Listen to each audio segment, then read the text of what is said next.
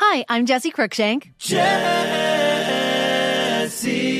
Cruikshank. I host the number one comedy podcast called Phone a Friend. Girl, let's phone a friend. Not only do I break down the biggest stories in pop culture with guests like Dan Levy and members of NSYNC, I do it with my own personal boy band singing jingles throughout because it's my show. It's your show, girl. New episodes of Phone a Friend Yeah. drop Thursdays wherever you get your podcasts. So work it, girl. Yeah, work it. Okay, that's enough.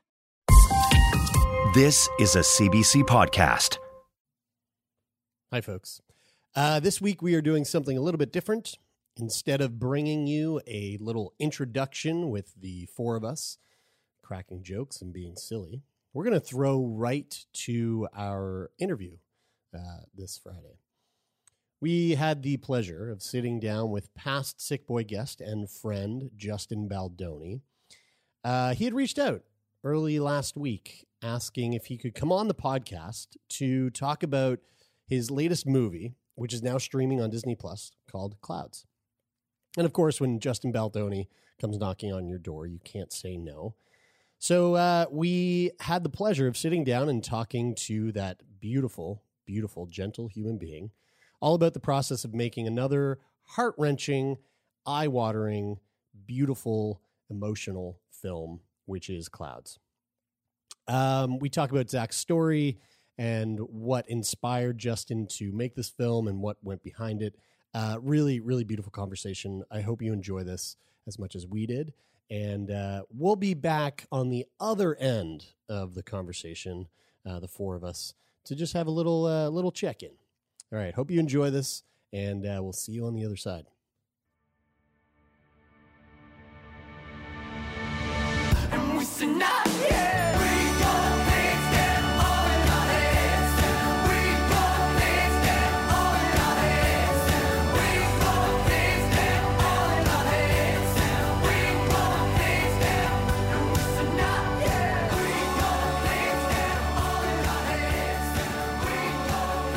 That's it. Uh, Justin, uh, first of all, I want to say hello. Second of all, uh, a quick little a quick little intro here. Uh, a few a f- about a month ago, I was uh, sitting down with my therapist, and we were kind of digging into who I am. And uh, one of the things that my therapist told me was uh, that I am. I have it written down here. I am um, emotionally avoidant and uh, and so he was like, "I've got some homework for you." My my therapist loves homework, and uh, and I and I love that about him. And so he was like, "For your homework, what I want you to do is I want you to um, find movies that you typically would avoid watching because because of the fact that it will lead you into an emotional place that you don't feel comfortable going. Because I I told him I really don't like watching movies that that make me um, think about you know my own my own mortality uh, as much as I talk about it all the time on like this show and in and in talks and stuff uh, and and I avoid movies that like make me feel quote unquote sad. Um, and so he was like I want you to go f- seek these movies out and watch them and then like find find space in you to sit with those feelings. And I was like mm, this homework doesn't sound very fun. Uh, and then and then and then uh, like a couple of weeks later my dog died and uh, and I was and it was you know obviously it was like the hardest thing I've ever gone through, and I was like, oh sweet, homework done. I, I went through like I went through that. I don't need to watch any any fucking movie. I can just I've I've Bigby died. I've gone through that. I processed it. I'm good. And then uh, I get a text from you last week uh, about coming on the show to talk about your new movie Clouds, which is uh, now streaming on on Disney Plus. And uh, and I was like, sweet, um, right, Clouds. Okay, uh, yeah, I think I know what this movie's about. And uh, the last movie I watched of Justin Baldoni's, uh, Five Feet Apart, really ripped my chest wide open. Uh, okay, yeah, I got this. And this morning, I decided to watch it. I literally stopped watching. The movie just ended about 20 minutes ago. I don't know how And- you're. I don't know how you're coherent right now. Dude, my sinuses are like are so blocked up, and like like my my nose is big, my eyes are so, like I'm so dehydrated right now. So anyway, all that to to say, I just wanted to say this so that if my therapist is listening, I am doing your fucking homework, dude. Okay, and and boy, oh boy, did that movie did that movie hit deep.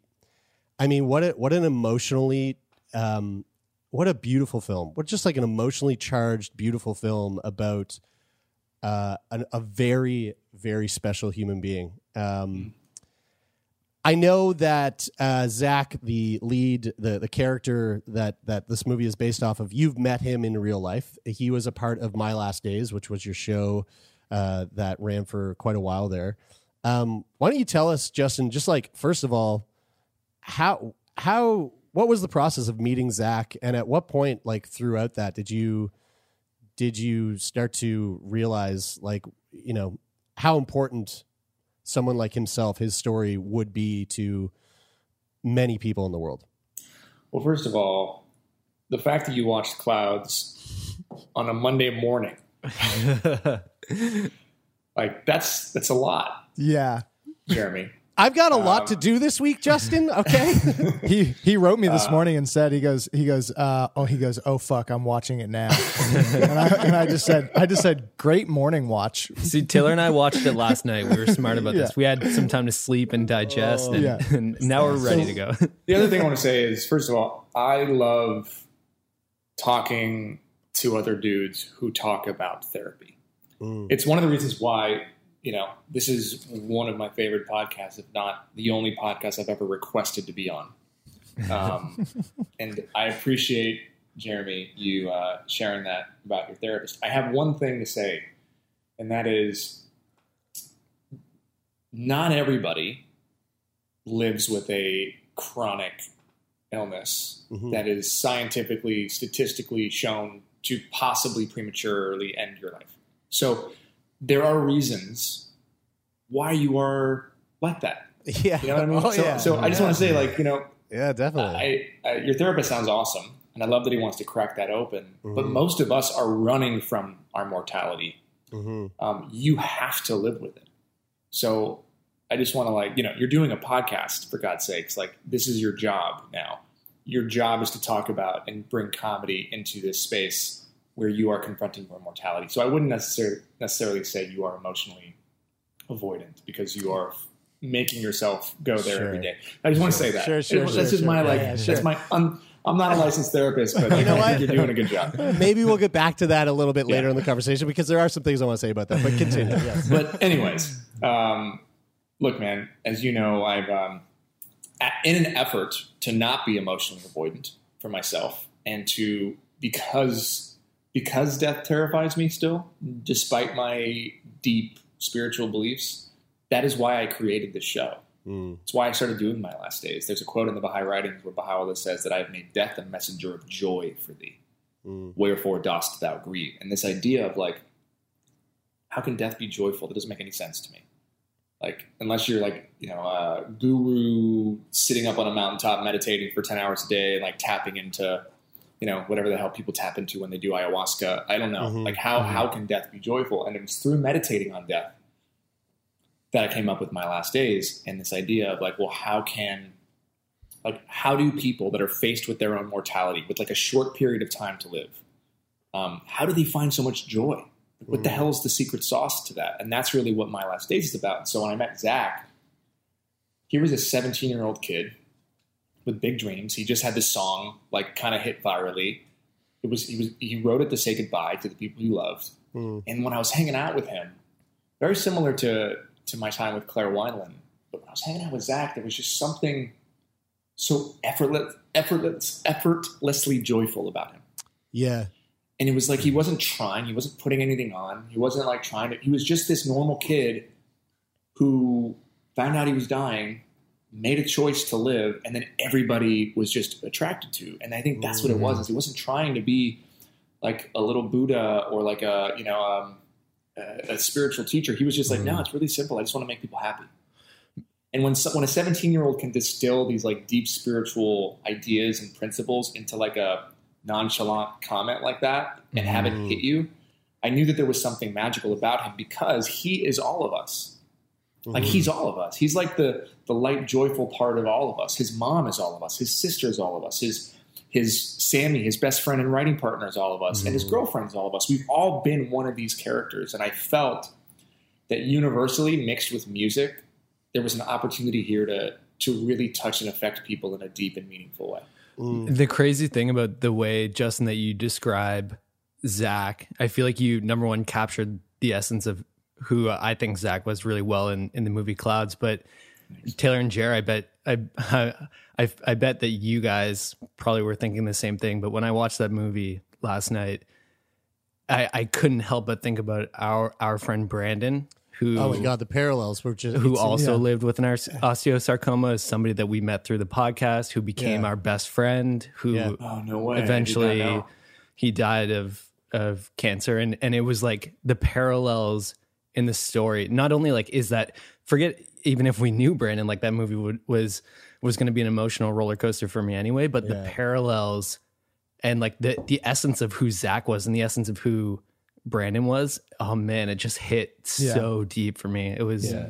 And uh, Yeah. yeah. I mean anyone anyone who's been anyone who's who's like been an OG Sickboy listener from the beginning, like when you watch this movie, because Brandon, you know, Brandon's been on the show more than any other guest at this point, and uh, because his cancer kept coming back, and we just kept having him on, and uh, you you're gonna watch this film and and definitely see see Brandon in Zach. You know, it, it it's it was it was it was so jarring for for me this morning because I I wasn't anticipating that. me neither I I wasn't I wasn't like I didn't I didn't I didn't prep myself for how much I was going to see. But it it's like you said Justin like it, the characters in that film are all like it the right thing that I loved about the movie so much is that it is all of us, you know? Mhm. Like one of the one of the, the I was having a discussion with my partner after we we after we watched it. And one of the things that we were talking about was like how and I I really appreciate this this part of the film was that every character had their own every character had their own process to what they were dealing with, which was, you know, which was their their friend or their brother or their son about to pass away from cancer. And and it you really got to see into each one of their own unique processes of of dealing with something that's so hard. Um and I think like coming back to this like emotionally avoidant thing, I think that's that's why the movie was so difficult for me because Zach says this in his episode of My Last Days, where he he mentions how he has closure to his own death, but Sammy Sammy doesn't. And and and that's hmm. that's the fucking hardest thing. That's the hardest thing for someone who who has come to terms with their mortality. It's not that you're going to die. It's that oh, man, you got to put you got to put all these people through such hard times, you know? And Yeah. so to see in the film to see each one of the the people in his life and and and to see them through that hard time, that was something that I just thought was really really beautifully done. Thanks, man. It was also one of the more challenging parts of making the movie because you only have so much real estate when you make a film, Mm. and it, you know it's a Hollywood movie, so obviously they want more romance and you know these types of things. But you need you need to give each character their arc, you know, and that was really really challenging. Um, but I also I've been getting a lot of text the last couple days, and it's interesting you, you mentioned that about your friend, and I'm so sorry about Brandon because it's it's it's so rough, as you know. Like we've all you know, Mhm. we're all in this similar kind of parallel space together. Um, but I'm getting I'm getting a lot of texts from people saying how much they saw insert their best friend here in Zach Right. Right. like how much Zach reminded them of this person they lost or this and um and it's really been touching to me and that's what I think that's one of Zach's I think gifts is that he was so he was so unique but also so similar to all of us he almost it's almost like he had all the best qualities that we all have and he wasn't perfect his his family is very clear about how flawed he was and like you know and they tease him they, they tease him you know still today about how big his ego was and how much he would have loved this because like you know he was Yeah. a showboat. He would have been like you know um, but he was also like a 17 year old kid right. But anyways, I I, uh, I appreciate I That's- appreciate hearing that. I'm your- happy that Brandon was was th- you know in there. I think that's the thing that like I, I when when I was watching it, um, there like I obviously saw Brandon in the character, but it, the movie like the, it's obviously a, a, a sad story, but it's inspirational at the same time. And eh, but it, the sadness that came with inside of me, like the reason why I was bawling the entire time watching it was because I was thinking about all of the people in the world right now that are dealing with these terminal diagnoses and know that they're end of life, especially teenagers Mm. and all of the people who are really here right now dealing with that and like that was the thing that just like emotionally rocked me so hard. The story is beautiful and and obviously you get sort of like engulfed with the the story that you're watching but that fact that there are real people really living and experiencing that right now is so hard for me to mm. you know come to terms with myself. And it's a reality that we all face. Like we're all we're all gonna die and there was the the conversation Yeah. when he's having with his mom and and she's like you know if we take each day for granted like none of us is guaranteed tomorrow and mm-hmm. you know, i think that's a thing that we we all forget all the time Yeah. There was something in that conversation with his mom that struck me when she gave him that piece of advice. You know, maybe this is an opportunity for you to forget mm. about, you know, all the shit that we have to, that everybody deals with on a day to day basis. And I was thinking about how, like, how our lives get caught up in in these sort of like cyclical um you know a lot of like seemingly non-important tasks when you really zoom out and look at the big picture. But like but that bec- that is a symptom of like planning accordingly based on the assumption that we are that like the end of our lives is like way way down the road in the future. So you know we we we we rationalize making space for these things that might not be super important but we do anyway because you know death is way away. And then when you when you when you speed up when you take that date much closer to where you sit right now things become very different. And and that was a um that was a really beautiful a really beautiful moment between um between Zach and his mom.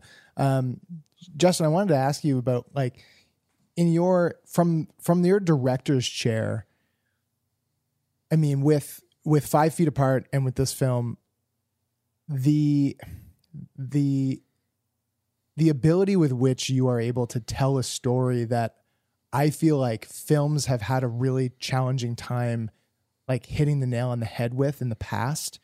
Like uh with both of these films, young characters dealing with dealing with illness um and telling that story from a from a youth perspective that doesn't take the like youth angle, I suppose, and where it, it speaks this story that it doesn't matter how old you are. You could be young, you could be really old, you could be somewhere in between, but you feel it on every level. There's not a, you know, it's it's not a.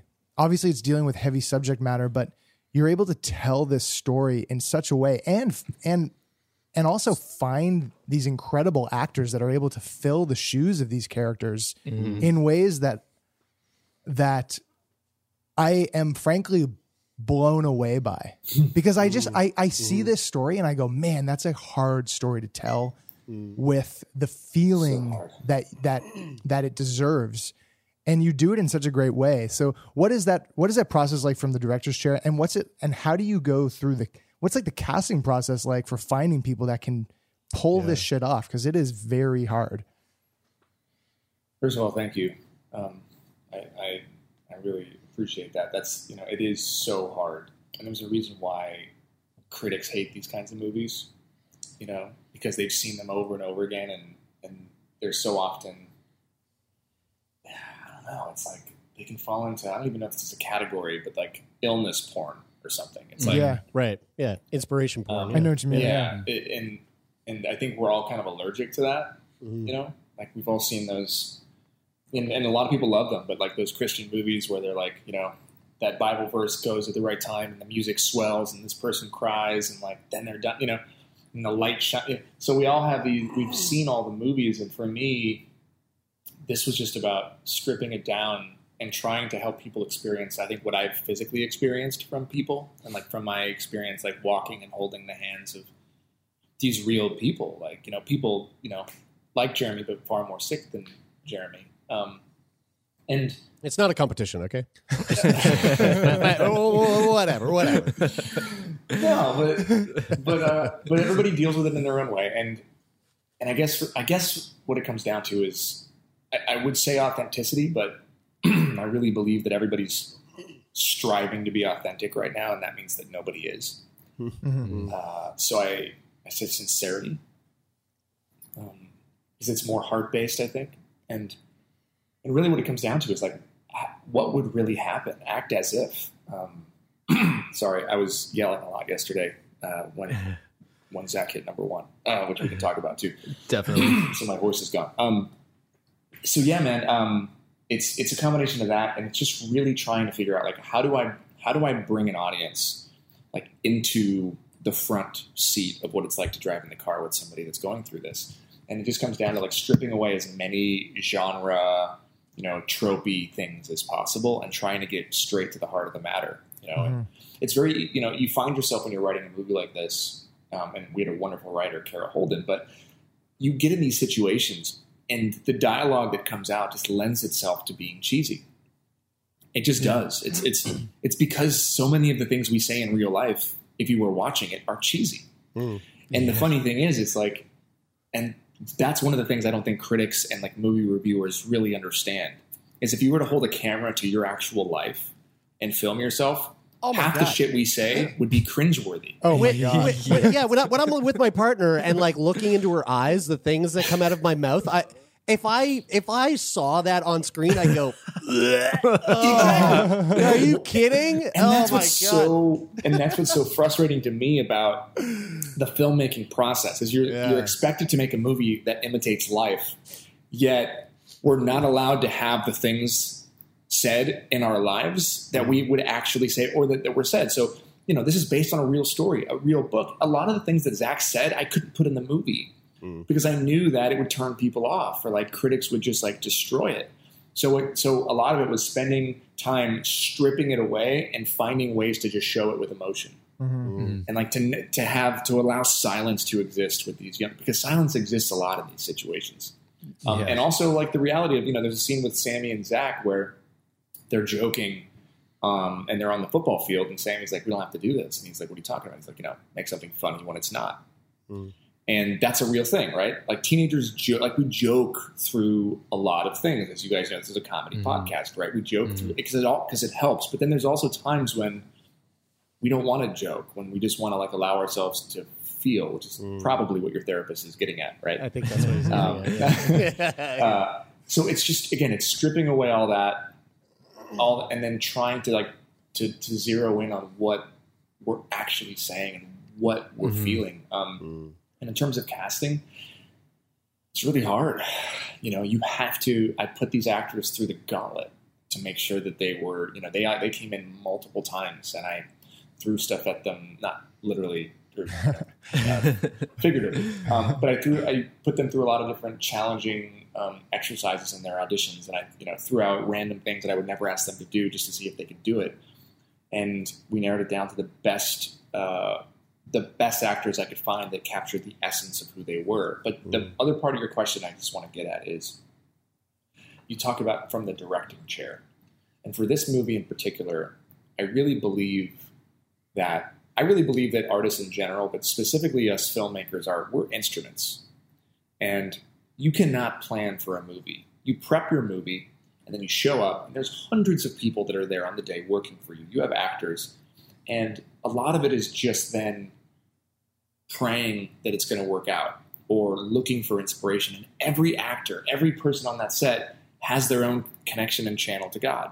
Hmm. So as a filmmaker, it's really more about being a conductor and a, and and at the same time an instrument and allowing everybody else's creativity to flow. And what I found was that when I detached from it and I allowed the actors to have ideas, the the prop um, master, the the set designer, when I opened it up to true collaboration, Zach was able to work through every person on that set.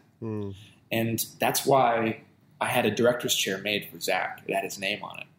And it was sitting next to me empty the entire time. So every day on set, wherever my chair was, the prop master moved Zach's chair next to mine, and nobody was allowed to sit in it because I told everybody that Zach is sitting in it. Hmm. And and that and like just the the the weight of that and knowing that he's there. And then if we couldn't figure out an answer, I said, ask him. Oh, it'll it'll magically work out. And time and hmm. time again, Zach showed up, and unexplainable things happened. Hmm. And I think for me, that's the secret sauce. And I, and I and, who knows if I can, you know, and I have I have my own imposter syndrome when it comes to filmmaking. I don't know how I pull this shit off. I have no idea why it works Sure. but I pour my heart into it. I try to create an environment, and I allow, in this case, Zach to come through to make sure we're telling his story the way that he wants to. Mm-hmm. I, I, I'm so curious about your your like emotional experience in in in in directing this movie and going through the entire process from like from like promising Zach that you were going to make the best effort to share his story and share his music before he died to like being where you are today. What type of pressure did that did you feel on yourself and like how do you Oh, manage that emotional like weight? I imagine You it's see the gray hair, man? I got a lot more gray hair than after I, I talked to you guys last time. Yeah, people, people can't people can't see. we're- It's an audio podcast, but if, if you were looking at the screen, uh, Justin is uh, sporting a long, long like j- like like just like just white white beard and uh, and uh, yeah, and just shock Like shock Uma Thurman's white master hair. from Kill Yeah, Bill. That's right. Yeah. Oh, I became Santa Claus.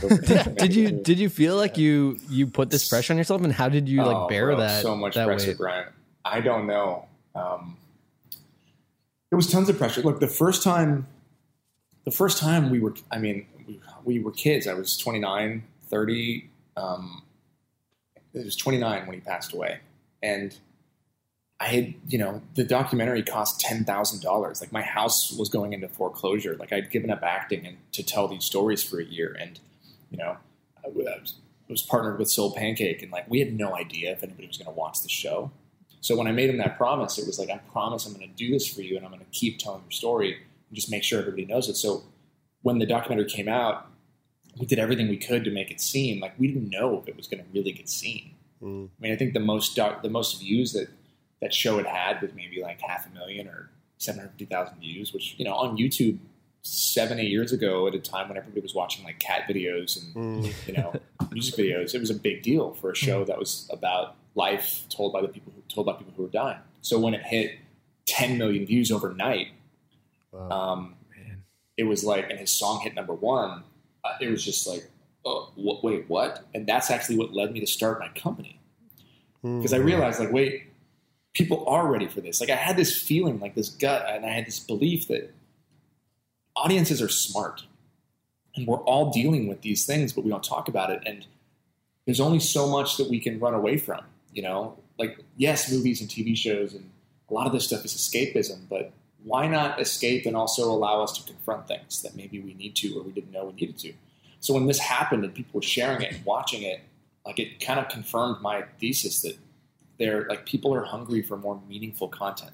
Hmm. So when it came down to you know when his mom wrote the book and I reached out and I said, "Hey, I'd love to do this." Um, I wasn't even thinking about the promise at that point. I was just hmm. thinking about like people need this, hmm. and it was it was in the making of the movie once it was already getting made that I remembered like, oh wow, I, I did promise him this, and like, shit, I got to keep my promise. and it was just an extra fuel, but but the burden wasn't in the promise. The burden in the and the and the pressure was in the family because like this isn't this isn't a story from like World War II where we're like recreating people that like most of them are like 90 years old now. Yeah. This isn't like a even you know a, this, a story from the 80s or the 90s. This is from 2013. Like the 18 year olds are now 24, Yeah. 25 years old. You know they're at the beginning of their lives, and and um, the family still has Zach's room perfect. It's like a shrine to him, and Mm-hmm. like I had to do justice for them, like and capture the essence of their story, and also for the community of Minnesota and, and Stillwater who really were instrumental in propping Zach up and allowing this to happen. Like this is their story, so it was really challenging because every single person had ownership of what happened to Zach because Zach was the sum of his parts. They all helped him become this kid who the world knew about. I mean, that's how I found him, right? I found him because CNN did a a story about his song right when he was starting to go viral, but that was only because you know a guy named Carl helped him produce the song. A guy named Dan at the radio station at KS95 put him on the radio. And all these individual people played a role in him becoming who he was. So, so it's like the pressure was, how do I honor everybody? And that was that was the killer. Hmm. And making sure the mom and dad, Laura and Rob, were happy. Like Yeah. that was a lot, but they are. So It, it, it was the was the teacher a real cha- a real person? Like, He's is so that character based off a real person? Because I he was so. Uh, but I he- love that he, guy. he was not. Uh, he was not a black guy. He was not Lil Rel. Um, he was a so white, well nerdy, awesome uh, science teacher Yeah.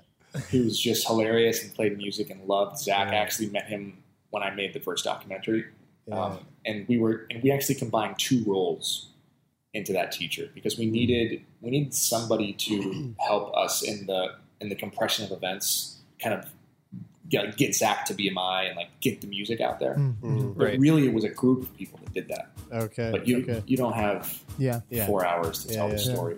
yeah. And Lil Rel was amazing.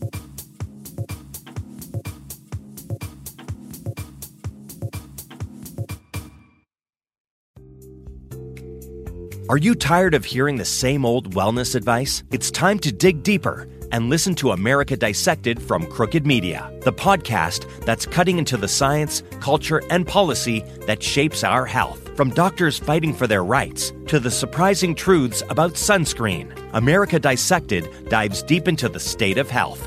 Tune in every Tuesday for new episodes of America Dissected, available on all major podcast platforms. Speaking of music, you know, like music obviously played a huge role in the film. Uh, the music was was so well done. Um, uh, Zach, for people who aren't familiar with Zach's story, uh, he he he wrote a song that went viral while he was in the midst of dealing with his terminal cancer diagnosis. Uh, like you had said, this is how you kind of stumbled into his story. Um, were you earlier? You you had you were talking about how your voice is is shot. Um, did you did you uh, did Zach's song go number one again, or what? What ha- what you you said he went number one? What what happened? So seven years ago, right after uh, his documentary went viral, Yeah, um, his song hit number one on iTunes, and he Right. became one of the first artists ever to hit number one without a record label. He was unsigned. He never got signed to a label. He was signed to a publishing contract at BMI, sure. but he had no label. So he became the first, one of the first unsigned artists ever to hit number one. And yesterday at noon, he hit number one again. Oh, oh yeah, and he made history. And I bought- overnight, so the movie came out on Friday, and I and I had had I had, I had had these like dreams of like these goals, and I, we found on the on this interview that I had done, this BTS interview, where I'm talking about how like I had this super far fetched dream that maybe if the movie like did really well, he would hit number one again. The movie came hmm. out Friday. Saturday, I woke up and he was number twenty five. I saw that you posted on that. Wow. So I said, "Holy shit!" Yeah. Like, it's so hard to, to in 2020 to break in to the top 100. Like you're competing with songs from TikTok and like all kinds of stuff. And from Saturday at noon to Sunday at noon, which was yesterday, it was my son's third birthday, Maxwell's third birthday.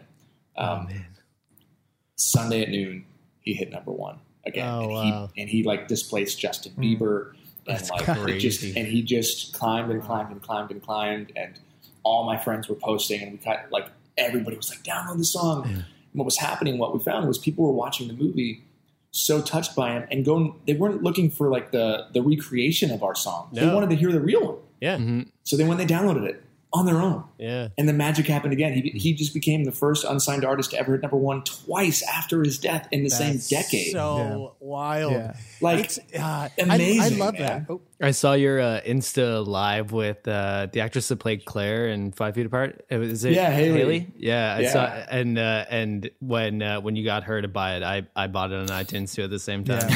I was so I was watching all day yesterday, like rooting for it to go to. i the pulled all the cards out yesterday man i was like all right Oh, friends fuck been it. saving these favors I think that's my favorite. That's one of my favorite things. Is is is it doesn't it's this it's like the process or the series of events that speaks to that speaks to so much like it's not just it's not just that a lot of people saw the movie it's a lot of people saw the movie and were touched by the movie mm. and then they were touched by it so then they it gets over and they go and they take another action and then they take another action by talking about it on social media which then more people go and watch it more people are touched by it and it's like the the process that like I mean, it's a it's a little it's like a funnel, and like so many people Yeah. end up taking action like down like down the line, and it's not just going and seeing the movie. I mean, it speaks to obviously how well the movie is is doing, and that people are watching it, but then also just the level of emotion and attachment that people are feeling for the characters um, and the and the story. Um, It makes me Well, it think comes from the heart. it- Go ahead. Yeah, yeah, well, I was gonna say it makes me think about the the fundraiser, you know, and like and Exactly. and like like how much effect is this going to have now down the road on that? You know, like That's the whole goal. Is you know part of my promise was that we would continue to raise money for his fund. Yeah. So what's amazing about this is the money from that download. Zach's portion goes and gets donated to his oh. cancer research fund. that's awesome. And one of the things I've been saying, and I said to the crew as we were making this, is you know, in our business, specifically entertainment, it's always like, oh, well, we're not cur- we're not curing cancer, so relax. You know, it's, and I'm like, well, why not? yeah, Yeah. yeah. Why aren't we? Why aren't we trying to cure cancer? Why aren't we trying to end racism? Like, why aren't we? Yeah. Like, why aren't we doing these things with our business? And I think that we're starting to see a shift. And and the fact that his song hit number one again, I don't even know how many downloads that is, but that means that you know forty percent of that is going to cancer research. Like that's what we saw with you know um, Five Feet Apart and how what three percent of Americans even knew what cystic fibrosis was. They thought it was Yeah. MS. As you know, Jeremie, like how many Yeah. times did you have to explain what you had to somebody? Mhm. And I'm and I, I actually haven't asked you, but I'm assuming that maybe it's a little bit less now um, since it became so mainstream. Oh my gosh, yeah. yeah, Yeah, Like that movie was so. such a it was it was wild. It was wild to like Yeah, like to, to you know it's like uh it reminds me of um uh it, my dog Bigby who passed away he's a French mastiff and when I would walk down the street um uh all the time people would go Turner and Hooch and I go yeah yeah it's Yeah. Uh, it's Bigby but yeah it's he's a hooch yeah, yeah. and uh, it was kind of the same effect with Five Feet Apart where so I, you know I'd be talking about yeah I have cystic fibrosis and they're like five feet apart yeah, yeah, kind of yeah, yeah, sure. kind of. Jer, uh, Haven't, haven't fallen into a frozen lake yet. But yeah. Jared, something came up for me, like a something that came up for me that came up for me watching the movie was a, was a thought on you and and kind of the when I reflected on that, it was it was it was really that in the movie. I remember watching the movie when we when we saw it in theaters in L.A. and and You're referring to Five Feet and- Apart. to Five Feet Apart, Yeah, yeah, yeah, yeah. and and and I remember you being very moved because you know you saw yourself in the film and and there was representation there and you thought oh man I thought that I was always represented in film because of uh, the color of my skin or straight white my- male, yeah. like yeah, Yeah, like you're you're there but like on this Yeah. level you haven't been and and you Yeah. recognize that and you were very moved by it and and I and and and something that moved me in the film last night it was that it was again in thinking of Brandon and his um, his experience was that you are you are hitting on notes that a lot of films don't, even if their subject matter is illness or, or death. That you're that there's some very very personal notes that that those films aren't hitting on, and yours are. And one such um, note was when he was given the when he when he got back to school um, after surgery, and he was given the essay, the the mm. college essay and that really happened. and mm. and I was sitting there and and and the imme- when he said I want you to write your college essay, I immediately thought, but he's not going to college, mm-hmm. and I immediately then thought of you, Jer, and thinking about like when you were a kid and people saying things like, "What do you want to do when you get older? Mm-hmm. What do you like? How many kids do you want to have? What like all these things that are like future future you? What what are they up to? And you feeling like What uh, future? what future? I, I I'm not. I don't. That doesn't exist for me. Yeah. Did you did like how much of you did you see yourself in that, Jared? Like, did you see yourself in that moment? Because like you just popped in. You you were so front and center for me in that moment. Yeah, yeah. I mean, it was it was like that was that was uh, that was one of uh, maybe like 153 times in the movie where I started to sob, and I, was- I I began sobbing because I you know to see to see Zach's character sit there and to watch his teacher saying, you know, giving him these prompts to think about to write. Um, I I was in that. I've been in that exact spot. I've been in that exact moment. I have I have the essay that I wrote when I was in school that literally like verbatim says like what's the point of getting married if if or you know what's the point of getting married and having kids if I'm not even going to be around to be a father? Like, you know? Um and and like to see what really what really ripped my heart open was like to see a young kid and the wheels turning in his head because I've been there. Like I've I've had those wheels turning, and it's such a it's it, that is a massively pivotal moment in my life. You know, as as would have been for for Zach. Um, that so many people take for granted. yeah, yeah, exactly. Yeah, I I I want to come back to a, a point that you mentioned earlier, Justin, about that the scene on the field, um, and and how when Sammy says to Zach that that you know like you you don't need to like hide from those feelings. Like you know you don't be don't be don't feel like you need to make a joke of everything. And um i know that like laughter is a is a fundamental value for this podcast and we're always trying to bring humor to the conversations that we have but i'm always conscientious of the fact that like that like is i'm always asking myself like is this moment of laughter hiding anything that's deeper here that needs potentially to come to the surface? And mm-hmm. i remember that brandon was really good at making jokes and creating the sense of levity but then the watching the movie last night i was reminded of like maybe there were moments where he was having a harder go and could i have you know dug a little bit deeper to to see if there was an opportunity there to you know like comfort him if he was dealing with something that i might not have you know been aware of because he tried to you know shelter me from that. And, but i'm also like eh, on on the same note you've been so great at with five feet apart and with clouds of incorporating humor into the storyline and to relieve some of that that that tension during some of the heavier scenes with a moment of laughter either during or after. And i'm wondering how you see laughter or, or, or humor um, as a part of like dealing with some of the biggest challenges that we face in our lives and and why you feel that it's been so important to include um, in these question, stories. Um, first of all, don't don't go there too much with with your buddy because you know yeah he would have. i'm an wanted talk- overthinker if- so if he would have wanted to talk about it, he would have. you know? that's that's my problem with my th- with my therapist she's always like you're overthinking things you know, like, know. it's all right We But, all yeah. do, man. Um, it's definitely a male trait. Uh, so, in terms of comedy, I think, look, I learned from being from life, from being around my friends who were they were fucking funny. Mm. Like Zach, the whole time I was there, made fun of me when I made that documentary the first time, which is why there's a little Easter egg at the beginning. I uh, when they're watching TV, they're watching an episode of Suite Life of Zack and Cody, and I am in it. so if you go back and watch it, it's me as a fencing instructor, just with the worst accent you've ever heard.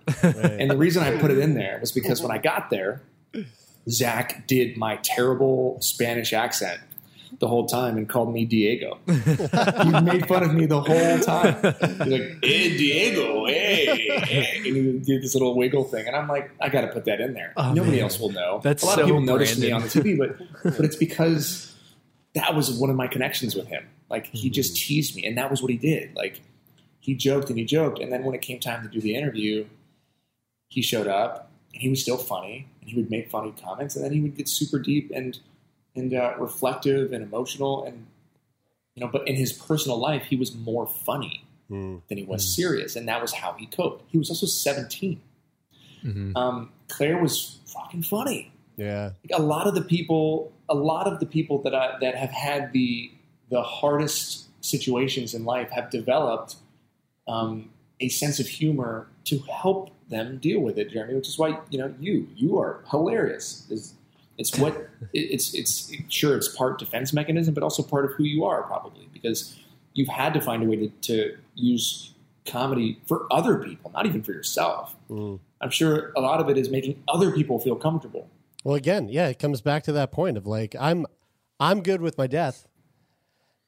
I got to make sure you guys are too. You know, mm. like it, and and what's what other tools do I have? Like it, the, the, finding Yeah. levity within that is it's the it's it's all I know. It's the only way I know how to do it. You know. I totally And it's appreciate. one of the and it's one of the most beautiful ways to do it also because we can mm-hmm. all relate with something that's funny and that's why I think the best that's why these movies in many ways uh, they do leave you exhausted Yeah. at the end because you are laughing and when the laughs hit they hit hard it's like taking a little pressure off like the pressure builds builds builds mm. and then someone mm. says something and you just laugh like we like Mr. Weaver on the football field Yeah. when he says like man I miss you without eyebrows yeah, that was. and then he just goes on this rant about Poker that eyebrows. alien face. You know, it's like I don't know if you're surprised or you're happy or you know. I do, I, I mean, I do a terrible little rub, but like you, I kept the whole rant in there because mm. it just kept getting funnier because you needed it, and then right after that, he's terminal. Yeah. Cancer didn't work, Yeah. and and when you put those two things together in a scene, I think that's what life's like. Mhm. Like you laugh, you laugh, you laugh, and you cry. And the same thing happens like in, in like there's a sexy scene with Zach and Amy. And they're making out, and it's hot and it's steamy, and then she sees his scar. Mm. And you can see her, and my direction was like, try to push past it, but you can't. Because in that moment, you're like, sure, maybe it would be your first time. Maybe you guys would have sex. Like maybe you'd share this beautiful romantic moment, but all you see is his scar, and that means all you see is that he's not going to be around Yeah. and what is that like to try to push past that moment in that scene for 17 year olds and that's why that, that's one of my favorite scenes because you see like they so badly want to connect. And then she sees and then she sees the other scar. And then that turns zach it, like makes him turn inside out. And then he starts being like wait i can't i can't do this to her. He's not thinking mm-hmm. about himself. Mm-hmm. He's like i can't do this to her. Mm-hmm. And then he leaves. And then she's like what the fu- what just what the fuck just happened? And then mm. he's driving in the car and he, he says one thing he says why? He's asking like why the why? Why me? Like why? Mm. um, questions I, I'm assuming maybe Jeremie you've asked at one point in your life, and Yeah, a lot of people, you know, because you ask why, why is this happening, and that's that's what it's all about. And then the next scene is funny. Well, not the after the parents, the next then they get to the they get to the BMI stuff, and there's funny moments that happen. It's just this. That's what life is. It's never just this one super. I don't want to make depressing movies that at the end of it you feel like you can't pick yourself off the floor and that the world is going to end and you're hopeless. I want to make movies that tackle real life situations and then bring you like a side dish of hope Mm-hmm. and like inspiration. Because if Zach can do that with his life, why can't we? Why can't you? Why can't you?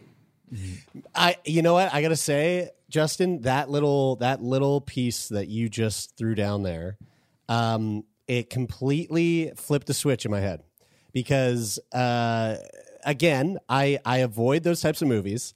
And when the movie, I, I'm going to be very honest with you. When the movie was done about an hour and 20 minutes ago, um, I turn to my partner and I go, Who the fuck volunteers to sit through something like this? and, and, and, I, and, I, and I said to her, I said to her, I said, This is how you feel about horror films. This is how I feel about these kinds of movies because she, she hates horror films. Because you're living in and, it. and now, and yes, and now, now I hear you say this, and I go, yeah. Why? Why wouldn't I want to? Why wouldn't I want to ride that ride? Why wouldn't I want to have those ups and those downs? Because that is, that is life. That is that's. I don't want to. I don't want to just watch boring movies where the, you know, where where the the the when when the movie ends, you know that the two lead characters aren't going to make it because you know they're in the Arctic and they, they they killed the alien, but in killing the alien, they also blew up the rest of the the plant. Anyway, the thing. It's a great movie. Check it out if you haven't seen it. It's wonderful. Uh, but no, you're right. Like it is. There is that those ups and downs are.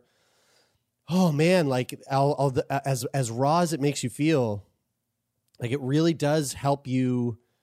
It really does help you go about your day to day business and life. Like, mm. yes, I, I watched it on a Monday goddamn morning, thinking afterwards that I set myself up for a depressing week. But like I, already, I feel like this week is going to be like one of those weeks where I go, get it in, like get, Get in, in. everything you but can, it should. dude. That's what I want, man. I want it to feel like a therapy session. A good therapy Yeah. session isn't just you crying or like it's. You might get angry. You might laugh. all you of might, it. It's all of it's it. like yeah. and you are Yeah. and we spend so much of our lives trying to not feel Mm. like trying to suppress our feelings or like push it down especially as men we've been socialized to not Mm. allow ourselves to feel the things we need to feel Mhm. and these movies if anything should just like you're i want you to have like this involuntary reaction where you touch your face and you're like wait i'm crying. Oh, oh shit i'm crying. Because that's doing something for you. Our children know how to do that. Our children know how to cry when they need something or cry when they're feeling something or cry when they're or be angry when they're angry. It's why they have a tantrum and then five seconds later they're laughing and smiling. Mm, mhm. because it's like it's absolutely just pure and and biological and it's there for them. But we've been socialized to start to repress those things. So i hope these movies give people a chance to feel especially right now because we're numb. Like mm. after this pandemic and after what's happening in the world and uh, politically and climate change and all of the stuff that we're looking at and we're saying like is there even hope? Like are we Yeah. going to blow ourselves up? Mm-hmm. Like we need to feel these things. Mm. 'Cause when we feel we we allow ourselves to also be able to feel for other people. Mm-hmm. And like it's like a compassion gene is triggered and it's like suddenly you're like all this armor right? It's like there's a by the way a fantastic book for uh, us therapy folks the knight in rusty armor. I believe every man should read it the knight in rusty armor. It'll take you an hour. We spend our lives putting on this armor. And at the end of this book it's so sweet like the only thing that that gets rid of our armor are the tears that we've been repressing and holding because the armor has been the very thing that has not been allowing us to feel. Mm. So I want to make movies that help people shed their armor. man. That's what that's what the goal is. Well, you, you, did Justin, you, uh, you, you, the the the message, uh, the message of hope that um, that you are left with in this movie that you know isn't isn't the message of isn't the all too often message of hope that you see in movies, which is like maybe the person will live, but but but the but the message of knowing, accepting, meditating, ruminating on our own mortality can leave us with a greater sense of how to live our lives. And and what I think brought me full circle with uh, watching this film last night and and knowing you and and and knowing that you're behind you know you're behind the the scenes pulling the strings and was that when we met you what was that two year two years ago? A year and a half ago whatever it was? We were down in la and we were our primary reason for being down there was to was to uh, was to shoot some stuff for a potential um, show that was getting shopped around and and and we were being asked questions by people all the time like to really focus in on what that message was that we wanted to send. And we kept on coming back to the exact same thing. I was like if you had to boil it down to one thing like what is Sickboy trying to do? And it was like and we kept on coming back to through your death learn how, like learn how to live through acquainting yourself with your death with your mortality. And and you package that in such a in such an amazing way. Um uh before we go uh you you um you you mentioned it there i'm assuming that this book had i read your a post that you made the other day and it sounds like this book you just read was a little bit of that was in this post um that you have got uh, a book deal Yeah, yeah, that's yeah. that's coming up do you want to is that something that you want to chat about Sure. Yeah? I mean, we can. Yeah, and um, uh, I'm uh, yeah releasing my first book with HarperCollins um, in April called Man Enough, uh, um, undefining my masculinity, and um, I'm really excited about it. I'm scared. It's like a super raw, very vulnerable book where I'm just using my experiences as a man to try to open conversations for other men. Um, a lot of that, and a lot of the book is very much about the armor that we put on and my learning how to take it off at the end of the day. And um, and then the, the, we're going to turn that into a middle grade book as well for young boys. Yeah, Sweet. nine to Cool. twelve, because that's really where it starts. And then um, also there's going to be a children's book called "I Want You to Know That uh, it's really just like a parent to child book. It's not just for boys; it's for it's just a bunch of sweet things, and it's also cathartic for me because you know I'm all these themes are tied together. By the way, like all of these themes with masculinity, with like the movies that I'm trying to make, with my last days, they're all tied together. And it's at the end of the day, it's all about how do we become the best people. You know, how do we how do we leave a legacy behind that's not just about like what we did, but how we made people feel and how we acted in our service. And um, you know, and, and look, if we think about our mortality, if we think about the way we spend our time, and I think about this a lot. And Jeremie, I don't know if you do or if you guys do because of Jeremie, but like screen time becomes a subtraction for me of things I could be of, of things I could be doing to make the world better, of time I could be spending with my family. Um, you know, it's little things like uh, if, I, if I've spent six hours a day on my phone, how much of that time was actually just numb, wasted mess? Can I cut that in half and make sure that it's productive, and then the other half is spent having conversations? Um, what are what are we actually doing with the time that we have? We have 24 hours in a day, and everybody says we don't have time. I don't have time for this. I don't have time for this. The question becomes like, well, how well, how are we spending our time? And until we start to think about the fact that we have an end time, how will we ever like start to reprioritize that? Mm. Because the second you find out you have three months to live, suddenly every minute counts. Yeah. Mm. But suddenly, for some, but but for some reason, because we think we have seventy years to live or fifty years to live, well, that number just exponentially grows, and then like five minutes here, five minutes there doesn't mean a lot. But anybody who looks at their finances or investments know that five dollars here and five dollars here adds up quite a bit. Um, and I think that's the one way we can start to reprioritize and think about our time. And then the last thing I want to say, um, and it's it's based on what you brought up earlier is at the end of the day this movie will hopefully be not just about unlocking emotions and helping us all feel it will also hopefully um, contribute to the end of osteosarcoma because it is one of the most underfunded types of cancers. And my hope and my prayer is that if you are inspired by zach and his mission then you join his movement.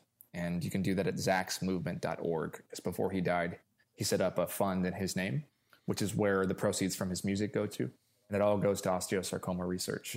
And since his death, uh, they've raised over $2 million and, um, and they are actively um, getting closer to identifying the genomes that cause it. And they're doing amazing research. His best friend works for the organization, his mom works there, his sister's now interning there. Um, it's been an amazing, uh, it's been an amazing thing to witness. So check out zaxmovement.org. And thank you guys so much for having me on again. I, I, I appreciate you all so much. It's you, always Justin. a pleasure, Justin. Thank you. Uh, can't wait to talk to you again. And again, folks, go check out the movie. Um, uh, it is on Disney Plus right now. You can stream it wherever you live, wherever you are. And uh, and if I might say, I, I, I the way the route I took was I watched My Last Days, his episode. Uh, right before I started the film, so if you want to, if you want to really take a good sledgehammer double straight to the heart, uh, that's the route that I would go. But anyway, that's that's just me. That's a big one. Justin, uh, love you, buddy. Thank you so much for I this. love you, man. Yeah. Thank you guys so much. Take Good care. to see y'all. Yeah, Thank take you. care. See ya. Peace. See you, buddy.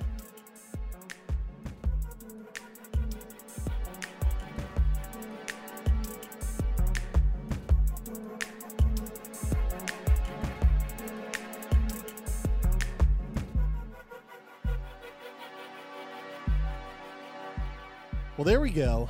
That was it. Talking to our boy, JB, Just Baldone, or al- also known as Jebedololo, uh, to really close friends. That's I call him Jay Baldy. yeah, J- Jay Baldy. Uh, that was Justin Baldoni, and uh, that was us talking about his new movie Clouds, which again, I, I cannot stress enough.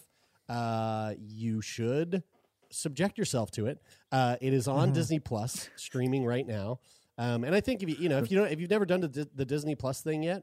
Um, also, this Disney Plus is not paying us to say this. Not not Uh, sponsored. This is not sponsored. uh, but uh, it's great. Uh, the Mandalorian, awesome. The Simpsons, Yeah. wicked. Um, and now Clouds. So there's no reason not to add it to your uh, subscription uh, shopping cart. this podcast is Um, brought to you by Isn't Disney Plus. isn't the uh, isn't the Mandalorian season two coming out soon? Is It Here is. it is. I hear It it is, is, yeah. very soon. Yeah, it's dropping soon. Uh, I think uh, I heard I heard last week that they're going to do a a special uh, reveal for the season trailer on an upcoming NFL game. uh, this week. I Cool, think. cool. Re- Um, so, really riveting, riveting stuff, guys. Glad we are touching on Hey, that I- topic right now. I actually, I actually had something.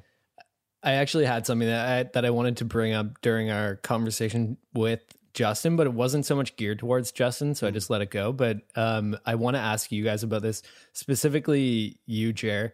We were we were talking in the episode about um, the the challenge of preparing other people for the day that you die, especially when you live with the terminal diagnosis Yeah. and um you were kind of you were saying that you're not prepared to see your loved ones um go go through like the the process of you dying Right, Jer and right. and I can imagine that that would be I, I can imagine that that would be really fucking hard and and you know it's a it's a large part of the movie Clouds but I was kind of thinking about this idea that like you can't control how other people feel. Like you it's it's impossible for you to to to control somebody else's feelings.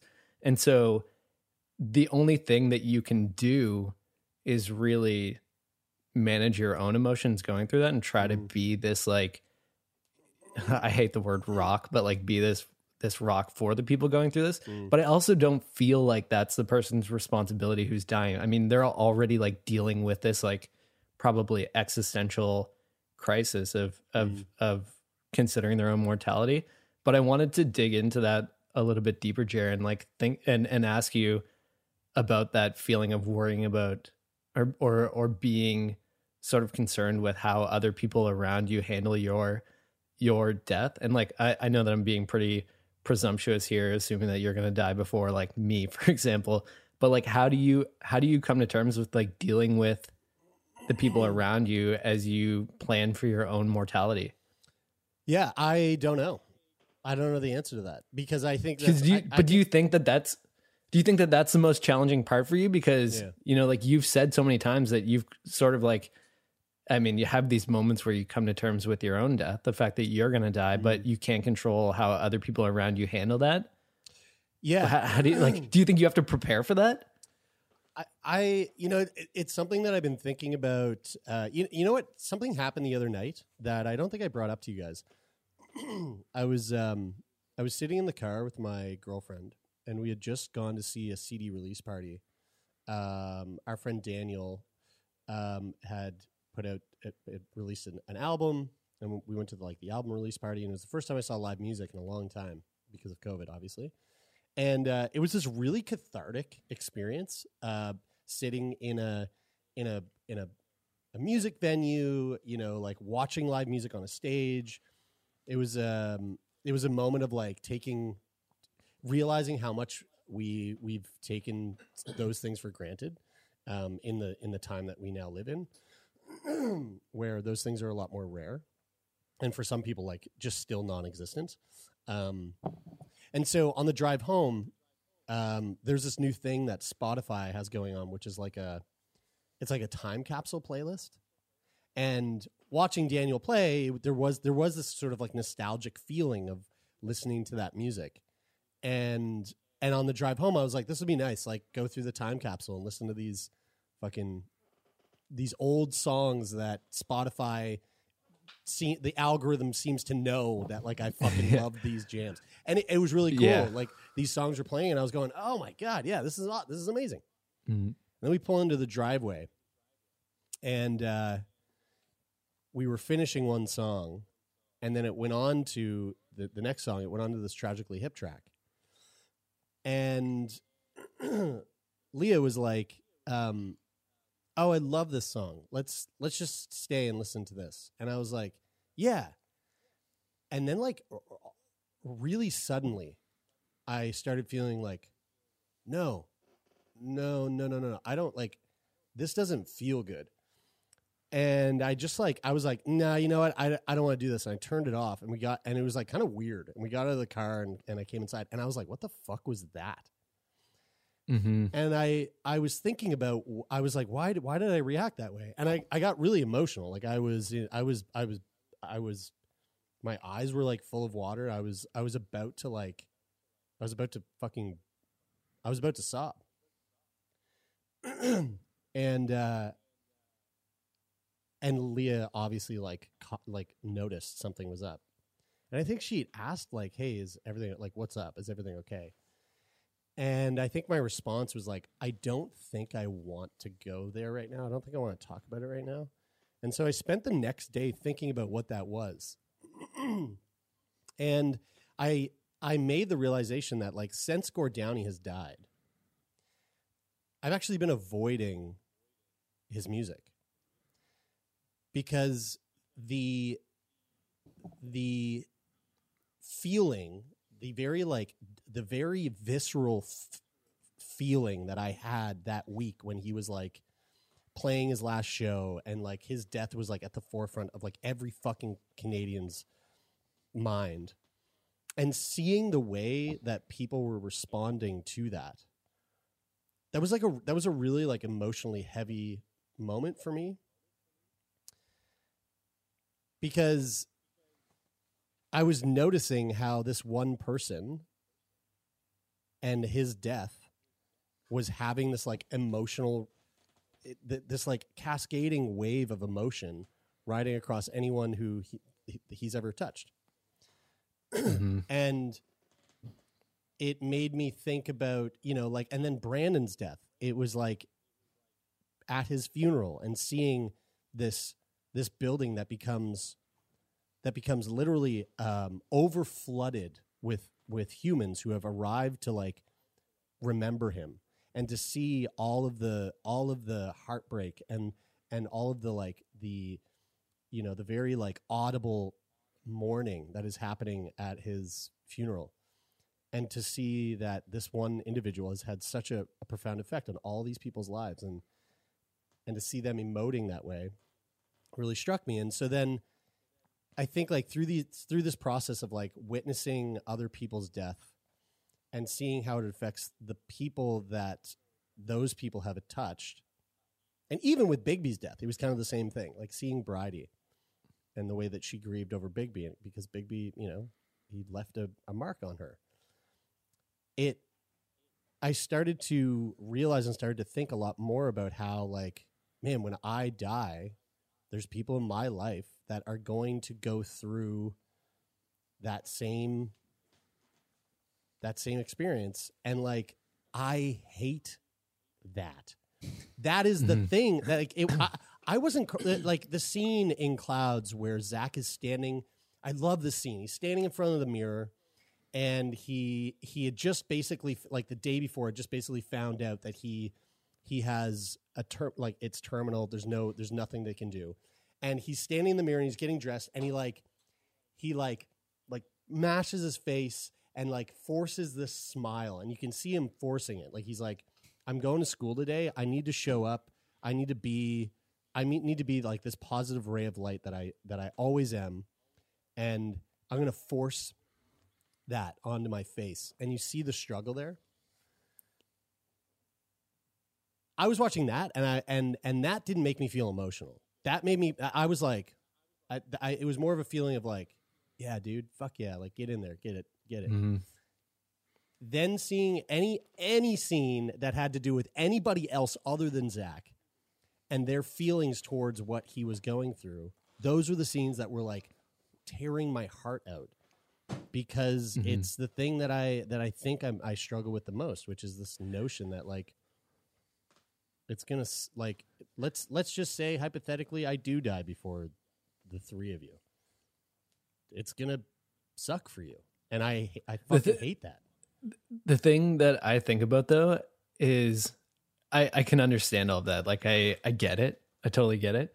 But I also think that like the I, I, I feel like it at some points it causes you stress Mm. to think about that and feel that way and it just makes you feel shitty to think about that. And yeah, I can't listen to Gord Downie anymore. It's like Yeah, well, yeah. Lips, like one of my favorite bands of all time, and I can't listen to it. Well, that's just it. And and and the thing that we know is that death is coming for everyone. We know that like I, I love that that quote from the episode that you did with Bridie when her dad passed away. The that grief is the price you pay for loving someone. Mm-hmm. And and I had two really um personal experiences in my life where I it sort of changed the way that I think about how other people feel about situations. One was this um, situation when I was in India, and I think I've told you guys this story before, but to save like the long version of it, basically, I got in a fight with this not a fist fight, but like a, an argument with a, a local shop owner about a cell phone charger, and it was really stupid. And I it, it got me like super angry, and I I felt super angry. I went back to my yoga teacher and I told him about it, and he said you can go go apologize then. So I went back and apologized, and it was it was really heartfelt. And the guy that I apologized to was was was just like fuck you, get out of here, fuck you, I don't want your apology, and he was just still mad at me. And when I went back to the ashram that I was staying at, I felt so shitty that my apology wasn't received. And I, so I went back to my yoga teacher again, and he said, he said, "Did you apologize?" And I said, "Yeah." And he said, "Did you do everything you could to show that person that you you still cared about them, that you had space for them, that you had love in your life for them?" And I said, "Yeah." And he said, "That's it. You can't do anything else. You can't change the way that that person feels." And the other one, the other situation was was even um, more profound. It happened many years later, actually, just last year. I was uh, I had this like thing between my dad and I that has caused a lot of stress and tension in in, in our relationship for the past 15 years and I I have never told him about this thing. It was something that he did and and so last year I finally gathered the courage to talk to him about it and I was basically asking him to apologize for the way that he made me feel. Hmm. And it was really hard for me to bring that up. And when i asked him to apologize he he wouldn't. Right. and it it like it made it hurt me so bad that he couldn't understand my where I was coming from emotionally. And I was trying so hard to be vulnerable with him to to open up and tell him why I felt our relationship has taken this toll for the last 15 years and and I left that day and I was I thought back to this conversation that I had with my yoga teacher and I thought you know I I told him how I felt. I did everything that I could. I was open and honest about my emotions and he didn't react the way that I had hoped and that I expected him to, but uh, you can't change the way that people will react to things. And so I I think about that now and, and I think about the stress that you know you feel Jared in, in thinking about your death and how other people will react and realizing that you can't mm-hmm. change the way that they re- they react but also realizing that the grieving process is something positive that people should feel mm. comfortable going through and even going through in front of you. Mm. You know you don't really need them to change the way that they react it's more so the work that you need to do as an individual to be more okay with that even though it's like probably one of the most challenging things to think about doing Yeah. Yeah, I, I would um I would uh I would add on to that by saying that that because of what because of what we do and we're talking to um and you know we're talking about death and with people who are have faced death or will face death or are fa- I mean we're all facing death but who are facing death you know imminently. Um that what I would say to you, Jer, and for anybody who has that same sort of sentiment that is like, I don't want to cause the pain of, uh, I don't want to cause the pain that will be, that will inevitably be felt when, when I die and, and the people who are left have to deal with that is that I will learn so much from you dying. Mm. I will take so much away from that experience because I know that I did with Brandon a fuckload Mm. of learning came through that process. And because I'm always a half glass full optimistic uh, kind of thinker, that's when I reflect on Brandon's death, that's what I think of. That's the first thing I think of is Right. love him and took so much away from that experience, learned a shitload.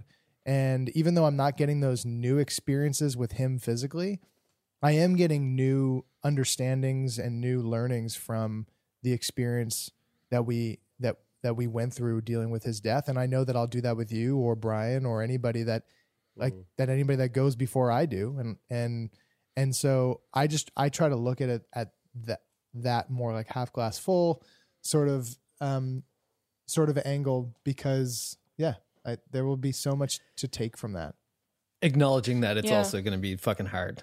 you know? yeah Like, super It's hard. not I mean easy. yeah Yeah. yeah and and and Which Brandon why is, the is the staple for that because that was really hard like that was super hard um but ultimately when I look back on that I don't go oh shit it was I don't re- I don't I don't immediately go to how hard it was. I I immediately go to how how much I learned from it. Right.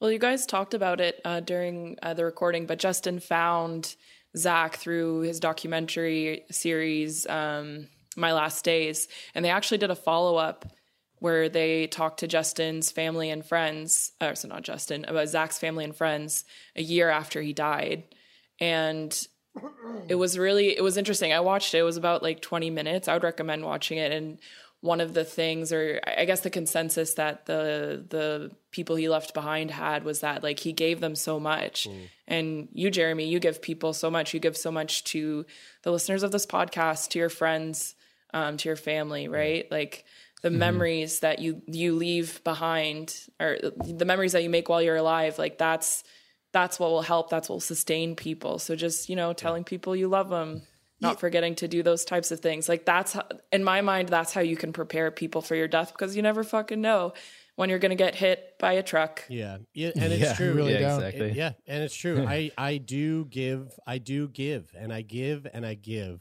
and a lot of a lot of a lot of you out there are taking and taking and taking for free, and uh, so you know, I, I, I just putting it out there. We do have a Patreon.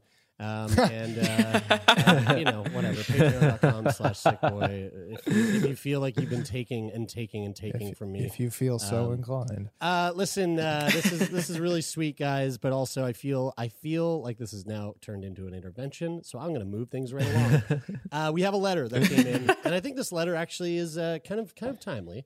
Uh, this is coming from Rike from Norway, uh, or Reik from Norway, or R- Ricky from Norway. Hi guys. I just started listening to your po- Ricky. Ricky. Okay, here we go. Hi, guys. I just started listening to your podcast after several recommendations from other sick people, both literally and figuratively. Firstly, I just want to say thanks for providing what I didn't know I needed. People are far too serious about death and illness. I tried to joke about death and my short life as often as possible, if not totally out of line. Haha, that was that has happened. Just because it's better to laugh than cry, right? And God knows I've cried. I got diagnosed June 17th with breast cancer. I remember that day so well, and as you've described in several episodes, my life flipped turned upside down. When I went to That the a- hospital, I, I, I, I think I think what they Fresh meant was- Prince. Yeah, is that a reference to Fresh Prince yeah okay yeah, yeah. uh, uh, when I went to the hospital that day, I kind of knew I had cancer because my left breast at the moment looked like a shriveled up orange. Jesus. Uh, the re- the reason though why I did wait was because my boyfriend of almost four years was just finishing his treatment. He was diagnosed with stage Oh, four no. Hodgkin's lymphoma almost exactly one year before me. He is now in remission, but I just really wasn't up to a full blown cancer thing with me as well at the time. At that time, I'm both incredibly bitter that I waited because it might have changed the outcome, but also happy I did because I don't know if I'd had the strength to handle it as I am doing now. And a weird cancer patient, I'm a weird cancer patient who you'd never guess was ill. I work full time as a sommelier, and I'm starting a six year long psychology program next fall. So I try to plan as if I'm not going to die quite yet. In the meantime, I try to organize fun fundraisers and just do lots of stuff that sparks joy. Sometimes that means lying in bed the whole day too. Amen. Anyway, thanks again for providing such great product. I guess, yeah, I guess it is a product. I've been pretty much. I've been, I like it's, how it's really you- weird. It's weird to hear. I love how you I've, that. I've binged pretty much all the episodes, and it's really nice to hear people in similar situations who aren't so negative about everything. It's goddamn refreshing. Big hugs from Rikke from Norway. Uh, thank you. I love that she's Marie Rikke, Kondoing her life. Rick, uh, thank you for I sending think that to us. It was very Reiki. sweet. I think Reiki. Re- I would say Reiki. Re- Reiki. there's definitely a rolled. It's definitely a rolled R. Um, I didn't learn that in theater school, so You didn't ha- learn how to roll your R's in theater school. can't do it. You referenced Dude, theater you, school. you, Can't do it. so you did much. accents and you can't roll your R's. I can only do accents that don't roll R's. You were boasting about your Scottish accent last week. Uh, Scots don't need to roll their R's. Oh, fuck. sorry, guys. Sorry, guys. I got something in my eye and it fucked me up. Wait, there. Uh, hold on. I, th- I thought your yeah. I thought your Scottish accent was. Oi! Blimey! I'm from, Scot- I'm from Scotland! Blimey! Uh, listen, I loved this conversation. I loved this episode. I loved Clouds. Uh, go watch it. It's on Disney Plus. Justin Baldoni, you are a fucking gem. We love you. And uh, can't wait to have you on the podcast again in the future because I know that that will be a thing. Now that I have your phone number, I'm going to abuse the fuck out of it. just kidding. Just kidding. Just, I'm, really, I'm just, jo- I'm just joking. Uh, all right, guys, let's wrap this shit up um, and uh, and actually get on to our next recording, which is actually our Patreon a monthly recording that people can watch on Patreon over at patreon.com slash sickboy. That's not an ad for our Patreon. I'm just say, I'm just literally just stating a fact that that's happening right after this. So uh, thank you all so much for listening. That is it for this week. I'm Brian. I'm Taylor. I'm Lauren. I'm Jeremie, and this is Sickboy.